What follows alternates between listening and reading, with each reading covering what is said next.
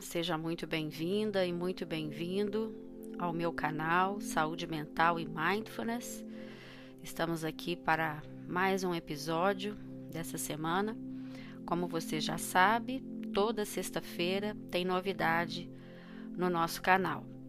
A cada semana procuro trazer uma reflexão relacionada ao tema saúde mental, muitas vezes falando dos benefícios da meditação é, para essa para nos proporcionar esse equilíbrio e essa saúde mental tão almejada.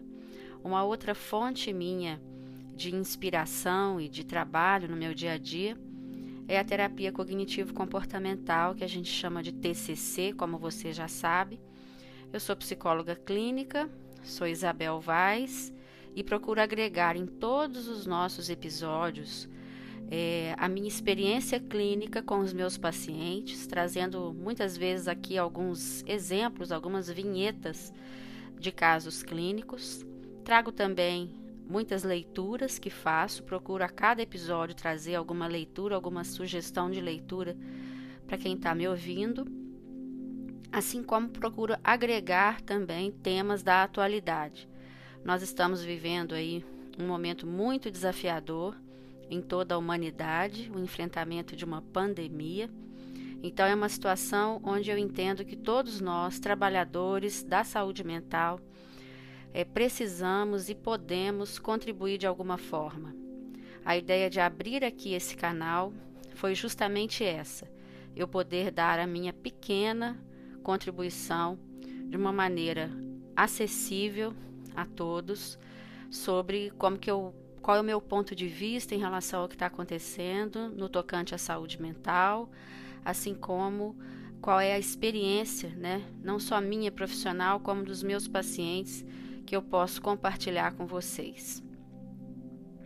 Então, o tema dessa semana é o exercício da presença. Né? Então, eu convido você a me ouvir mais uma vez e sou muito grata pela sua audiência. O nosso canal está crescendo muito. Né? Nós tínhamos, quando abrimos o canal, eu tenho uma pessoa que colabora muito comigo, que me ajuda muito, que é a Leila. E então, em conversas com a Leila, a gente viu a possibilidade de é, falarmos, né? abrirmos o, o, o canal e, e, podermos expandir com a nossa é, experiência aí nesse, nesse momento. Então, é, eu espero que possa atender a sua expectativa mais uma vez nesse momento, no sentido de agregar pelo menos alguma informação que possa ser útil para alguém, né? E que você possa expandir isso. Então, conversando com ela, nós tínhamos uma meta inicial, né? De em um mês a gente ter pelo menos 10 seguidores e nós já estamos na casa dos 87 seguidores, e isso nos trouxe muita alegria e um sentimento de gratidão. E eu posso dizer para você que estou aberta a sugestões de novos temas. Então vamos lá, essa conversa de hoje eu me embasei num escritor da atualidade que, tá, que se tornou extremamente conhecido, o Eckhart Tolle. Né? Me desculpe se o nome dele não é pronunciado dessa forma eu procurei na internet alguma maneira de escutar sobre a pronúncia né, do nome dele, que é um nome alemão, e eu não encontrei. Né, mas é o Eckhart Tolle, é, que é um, um grande escritor, né?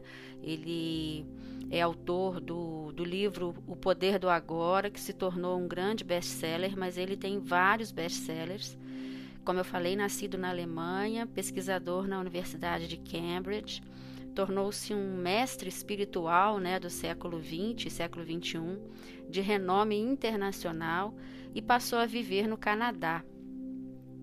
Tá, então eu vou começar com uma fala dele que eu até postei no meu perfil do Instagram, que eu também te convido a, a me seguir no Instagram se for do seu interesse. E lá ele diz: desista de se definir para você mesmo ou para os outros. E não se preocupe com o modo como os outros definem você. Quando eles definem você, eles estão se limitando. Então é problema deles.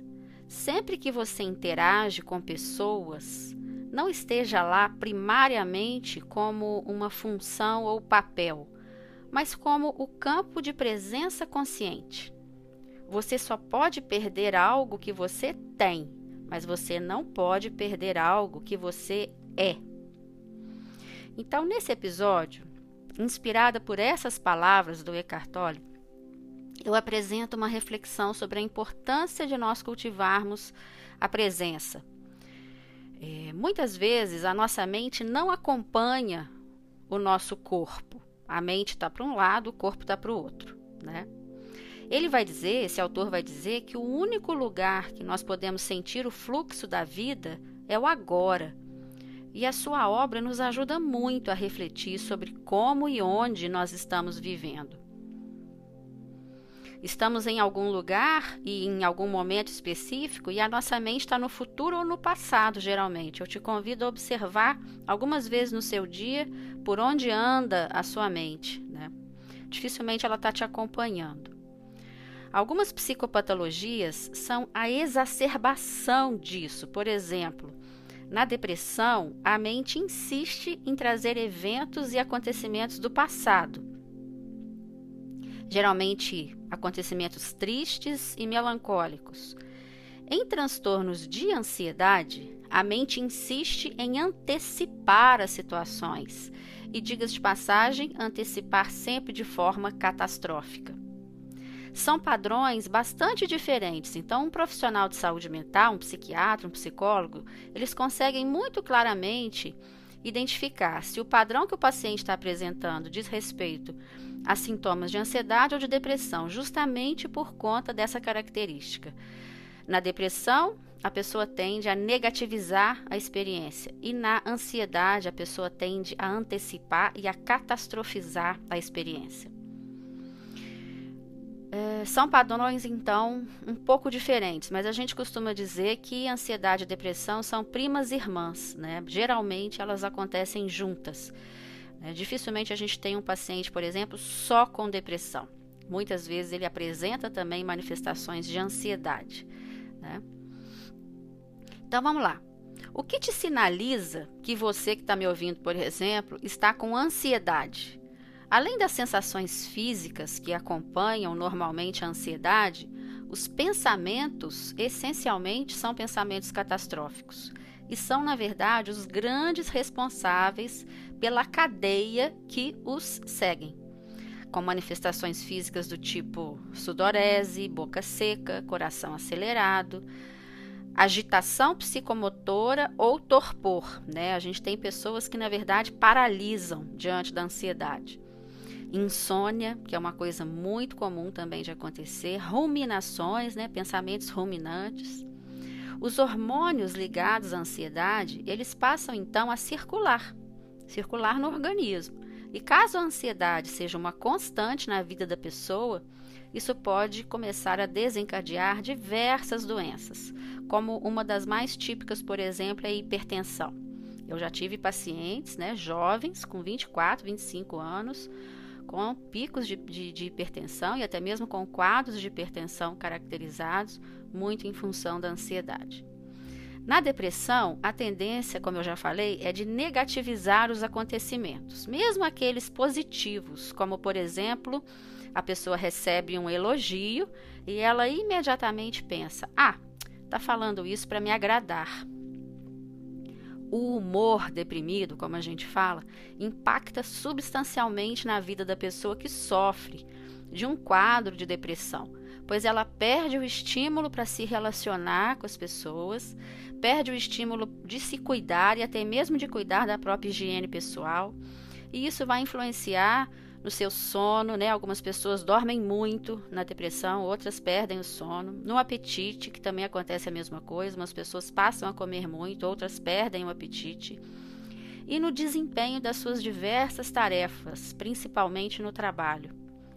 A depressão, juntamente com a ansiedade, elas são consideradas as doenças do século XXI pela Organização Mundial de Saúde em seu último relatório, que foi em 2019. Olha só, isso foi antes da pandemia. A gente realmente acredita que, essa, que essas, esses índices né, hoje aumentaram muito. E esse relatório de 2019 apontou o Brasil como o país com o maior índice de casos de transtornos de ansiedade no mundo e ocupando o quinto lugar em relação à depressão. Então, se a situação já é preocupante no mundo, no mundo todo, né, porque a Organização Mundial de Saúde fala do mundo todo, no Brasil essa situação ela já é muito séria há muito tempo. Somos também os maiores consumidores de, de medicamentos né, na área da psiquiatria no mundo, principalmente de tranquilizantes e remédios para dormir. É importante ressaltar que esse padrão que acompanha os quadros, ele não é um esforço voluntário da pessoa para pensar assim, né? Então é muito importante falar isso porque às vezes a família mesmo é, insiste, né, de que a pessoa faça diferente, de que ela se levante, de que ela tome um banho, ou de que ela saia, de que ela interaja, né, e de que ela mude a maneira dela de pensar por si mesma, né? Mas a gente está falando de um quadro psicopatológico que merece ser cuidado e tratado. Trata-se de um padrão do qual participam elementos genéticos, psicológicos e elementos aprendidos, elementos sociais mesmo. Os transtornos mentais, eles são em geral biopsicossociais, como a gente fala. Chega a ser difícil saber se alguém, né, um paciente nosso, por exemplo, que tem uma forte tendência em se antecipar às situações e sempre pensar no pior que possa acontecer, né, é, acreditando que isso é uma tentativa de se prevenir, se isso é um traço dele genético, né, herdado, ou se ele aprendeu a pensar daquela forma no ambiente familiar tamanha é a repetição desses padrões no seu ambiente. Normalmente, essas pessoas vêm de famílias que pensam dessa forma, gerando uma espécie de modelagem. E o que a gente observa na clínica é que nem sempre esses familiares têm um transtorno bem delimitado e bem definido. O nosso paciente, sim, né? Ele acaba desenvolvendo uma doença mesmo, um transtorno. Mas muitas vezes é um padrão de funcionamento familiar que não necessariamente em gerações anteriores se configurava como um transtorno. Só que isso vai como se isso fosse se exacerbando, né? De uma geração para outra, fosse sendo passado e isso vai gerando transtornos mentais inevitavelmente. Né? A negativização também encontra correspondência no ambiente, não somente a questão da, da catastrofização da ansiedade. Né? É comum vermos nesses casos da negativização um padrão familiar de uma insatisfação crônica, onde não se reconhece quase nunca as diversas nuances de uma experiência enxergando quase sempre pela ótica do negativo. Um exemplo claro e recorrente. Eu vou dar um exemplo recorrente nessa quarentena agora. Nessa quarentena, nós estamos todos vivendo um momento de muita limitação e restrição. Alguns ramos de negócios estão fechados né, desde março desse ano, 2020, com sérias repercussões disso. É claro que essa situação torna as pessoas mais vulneráveis a desenvolverem problemas emocionais, como a gente já falou aqui nesse canal do Spotify. Mas o exercício da atenção plena pode nos ajudar e muito a enfrentar a adversidade de uma maneira diferente. Quando eu falo de atenção plena, estou falando de mindfulness especialmente, que é, o, que é a ferramenta que eu conheço bem, né, com a qual eu trabalho no meu dia a dia. Nesses dias eu ouvi de uma pessoa que está com o negócio dela fechado, né, desde março desse ano, é, a seguinte frase, né? Ela está com o negócio dela fechado, sofrendo né, sérias consequências disso, obviamente.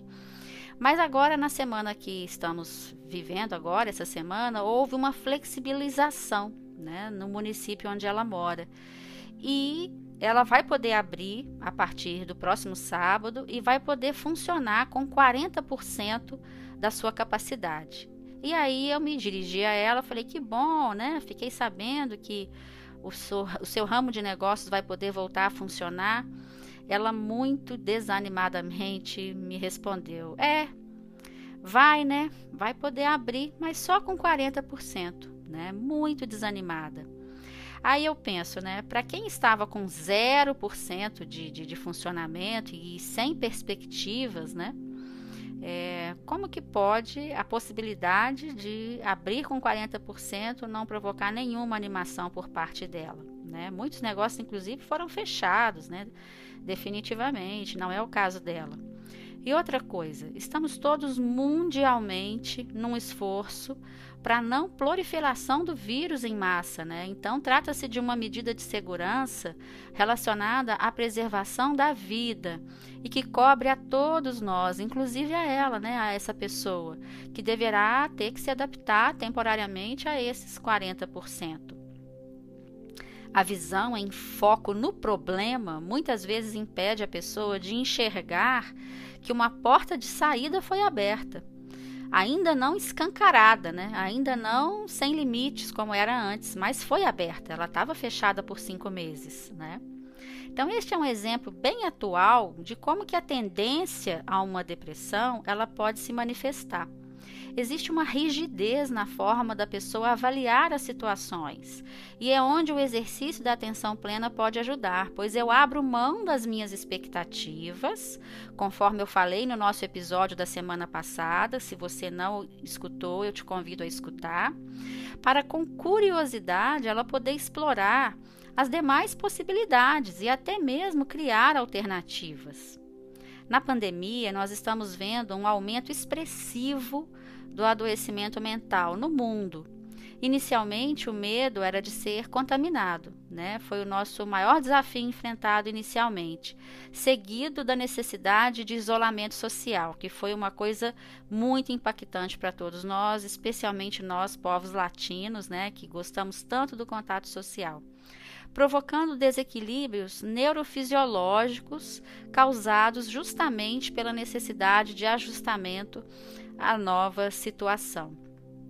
Essa fase inicial foi seguida imediatamente pelas perdas financeiras, perdas de emprego, negócios fechando, um cenário que assusta, obviamente, e favorece ansiedade, irritabilidade e antecipações negativas notícias sobre como que a doença pode evoluir para casos graves, né? Sobre, sobre como que o doente grave fica ainda mais isolado do que estava antes. Tudo isso cria um cenário a princípio assustador e o corpo, assim como a mente, né, acompanham e obviamente reagem a isso. Sempre dizemos que diante de uma realidade adversa de fato, Muitos de nós reagem de forma proativa, na verdade, e busca novas condições de adaptação. Foi sempre assim, na verdade, com a humanidade, é por isso que estamos vivos até hoje. Em cinco meses de pandemia no Brasil, já vemos muitos sinais dessa adaptação e a extrema necessidade de pensarmos coletivamente para que todos se salvem. No entanto, um fator fundamental para que isso efetivamente aconteça é justamente a manutenção do equilíbrio e da saúde mental. Olha só. Parece contraditório isso? Como que um, um, um evento, um acontecimento mundial está impactando tanto na nossa saúde mental e ao mesmo tempo nós precisamos tanto dela, né? Parece contraditório, mas no, no entanto não é. Talvez essa enorme crise que nós estamos vivendo coletivamente nesse século XXI tenha nos pegado, na verdade, calças curtas, como a gente fala né, no ditado popular. Nós já vínhamos, na verdade, negligenciando a nossa saúde mental.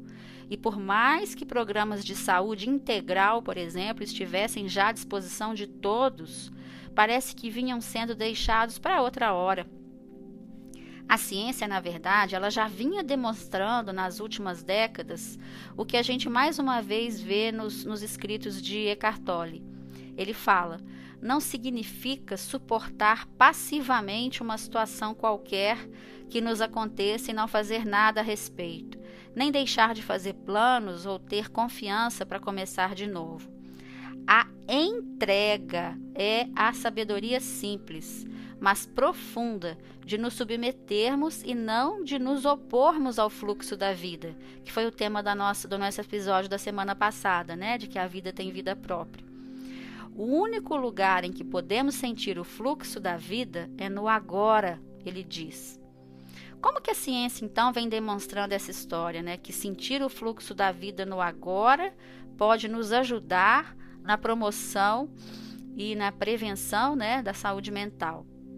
As últimas décadas se caracterizaram por uma busca pelos efeitos da meditação, de uma maneira geral, mas principalmente na meditação baseada em mindfulness, no funcionamento cerebral e cognitivo, principalmente pelos efeitos que ela exerce sobre os nossos comportamentos impulsivos ou reativos. Estes muitas vezes são destrutivos e automáticos, relativos a padrões aprendidos ao longo de uma vida como a gente já falou aqui nesse episódio. A impulsividade ela é compreendida como um construto multidimensional relacionado a diferentes déficits cognitivos, como dificuldade de sustentar a atenção, dificuldade de inibir impulsos prepotentes, dificuldade de esperar e de planejar um comportamento, né? Muitos estudos vêm demonstrando que níveis de mindfulness são inversamente correlacionados com níveis de traços de impulsividade, ou seja, quanto maiores os níveis de mindfulness numa pessoa, menores os traços dela de impulsividade. Então, muitas pessoas têm uma impulsividade patológica, né, que causam realmente muitos danos.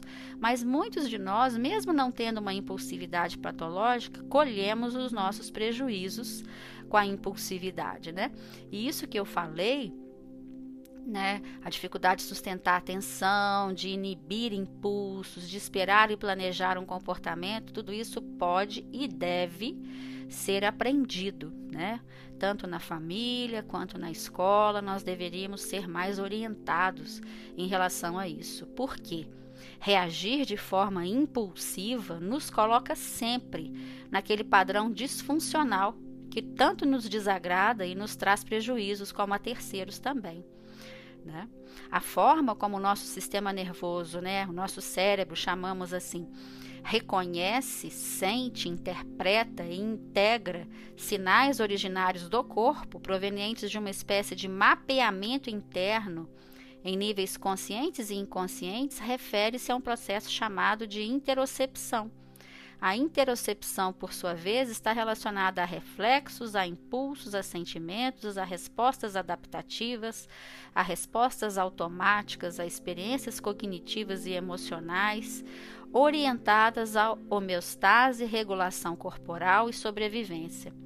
O processamento, então, da informação a respeito do estado de todos os sistemas internos do corpo cardiovascular, pulmonar, gastrointestinal, a imunidade, né, os sistemas autonômicos, dentre outros, é um importante componente de, de diferentes condições de saúde mental e está relacionado diretamente à ansiedade, depressão, transtornos alimentares e transtornos aditivos, assim como com diversos sintomas de doenças somáticas, apesar de acontecer fora da esfera consciente. Então, daí a importância da gente ampliar né, essa conexão com o nosso corpo e isso que se chama de consciência corporal como um todo. Nós já vínhamos vivendo nesse modo automático antes da pandemia. E diante dessa situação atual e das suas consequências adversas, nós nos vimos relativamente despreparados a lidar com esse desafio que é real e é inevitável e está fora do nosso controle. A meditação baseada em mindfulness nos traz consciência plena, como se diz, na medida em que a gente amplia, então, essa conexão com o, com o corpo, que eu já falei, e passamos novamente a reconhecer os seus sinais, né, os sinais do corpo, e a respeitá-los e a ouvir o corpo. Né? Diminuímos a nossa reatividade ao estresse o que nos abre um leque enorme de possibilidades diante das adversidades, numa perspectiva ampla do que seria uma alternativa que possa ser compartilhada, ampla no sentido de poder ser compartilhada, né? não somente para o meu bem-estar, não somente para que eu não, não, não tenha né, as consequências adversas do estresse, mas que isso possa ser compartilhado. Em um evento online que eu fui convidada agora durante a quarentena para falar sobre bem-estar nas empresas, nas organizações, eu participei de várias lives e venho participando né, de webinars aí nesse período. Eu trouxe como um exemplo emblemático dessa situação se você me permite repetir aqui, aquele acontecimento de 2018, onde 12 meninos, você vai se lembrar, 12 meninos ficaram presos numa caverna na província tailandesa de Chiang Rai após um passeio junto com o treinador de futebol deles, né, que era um ex-monge. A ideia era fazer um passeio de uma hora, só que quando eles adentraram a caverna, houve uma chuva intensa, muito típica daquela região nesse período, e aí a caverna ficou toda alagada, eles ficaram presos, né? Esse treinador, né, de futebol, eram todos meninos muito novos ele ensinou os garotos a meditar. Né? E ali eles ficaram presos por duas semanas. Imagina, era um passeio de uma hora e eles ficaram presos lá duas semanas. E eles dispunham apenas de uma lanterna. A meditação regular foi certamente um dos elementos que os auxiliou a manterem-se vivos, ficaram todos vivos, além da água potável que eles também encontraram ali na região. Eles não entraram em desespero, o que só pioraria a situação, né? E o desespero, em geral, faz a pessoa enxergar em túnel, né? Ela só quer ela mesma sair daquela situação, ela não considera a coletividade. Então, eles puderam conviver diante daquele cenário de uma forma articulada e organizada, compartilhando os escassos recursos que eles dispunham e dando suporte uns aos outros, né? Podendo chegar até o momento do resgate, que também foi muito desgastante, pois eles foram retirados da caverna um a um, né? Até que ficou só o, o, o treinador por último, imagina, ficou sozinho ali naquele cenário por alguns dias, né? Então foi tudo muito desgastante, inclusive o próprio resgate. Então, na verdade, a partir disso, né, foi, esse episódio foi muito falado naquele período, mas depois não se falou mais. Mas, se você me permite eh, compartilhar aqui o meu ponto de vista, eu acredito que foi um dos acontecimentos mais emblemáticos do início desse século XXI até aqui pois nós poderíamos já ter extraído daquela situação muita aprendizagem. E hoje, quem sabe, né, nós já não pudéssemos enfrentar o desafio da pandemia de uma forma também mais organizada, coletivamente, sem apavoramentos extremos e dispondo de recursos mentais mais apropriados. O exercício da presença, que é o tema desse podcast, nos coloca em contato com todos os recursos disponíveis, em contraposição aos automatismos e padrões disfuncionais automáticos típicos da nossa impulsividade, como eu falei agora mesmo. Tudo o que precisamos para lidar com uma adversidade, na verdade, está disponível no momento presente, ou em forma de recursos propriamente dito, né, externos, por exemplo, ou através da minha bagagem de experiência. Exercendo a presença, eu me conscientizo que primeiramente, que em primeiro lugar, né, eu estou vivo, então eu tomo essa consciência, né? Então, que é uma primeira condição necessária para que eu possa lutar e desbravar para em seguida eu explorar outras alternativas. Então, tomar consciência, por exemplo, da minha respiração em mindfulness é um dos principais recursos, é a nossa principal âncora quando eu me sinto diante de uma situação desafiadora, que é o que eu te convido a fazer. Imediatamente alinhe a sua coluna, né? É, procure alinhar o alto da sua cabeça com o teto, solte os seus ombros, apoie os pés no chão e entre em contato com a sua respiração, sem modificá-la, simplesmente tome consciência dela. A nossa respiração é a nossa principal âncora, uma vez que é a nossa principal conexão com a vida. Bom, certa vez eu dando um workshop num congresso numa faculdade na cidade de Muriaé, em Minas Gerais, ao final né? Esse workshop era sobre terapia cognitivo-comportamental, era é, o primeiro contato com muitos daqueles alunos ali do primeiro e segundo períodos da faculdade com esse tema. Ao final do workshop, um aluno me surpreendeu dizendo: Professor, eu entendi a diferença entre a terapia cognitivo-comportamental e outras linhas de abordagem na psicologia. Eu falei: Ah, que bom, então me fala aí como é que você está vendo isso. Ele falou: a TCC trabalha com a última versão do sujeito. Eu achei isso perfeito, a compreensão dele. Né? Na verdade, na terapia cognitivo-comportamental é isso aí. A gente trabalha com essa última versão do sujeito. Né? Então, não é que eu não. Aquela história né, de futucar o baú para buscar explicações no passado que possam trazer luz né, para esse momento atual. Na verdade, na TCC, a gente não parte dessa premissa, dessa perspectiva. Por quê? Entendemos que hoje a Isabel, com 51 anos, por exemplo, que é a minha idade, falando da Isabel aos 4, 5 anos de idade, na verdade é a Isabel aos 51 anos falando da Isabel aos 5 anos de idade. Então, a última versão é sempre a versão disponível para que a gente possa é, falar e, e trabalhar enquanto terapeuta, né, que trabalha, que conduz os tratamentos de meus pacientes nessa abordagem, eu tendo a integrar as práticas e a postura, né, muito, muito além das práticas, a postura de mindfulness ao trabalho meu do dia a dia.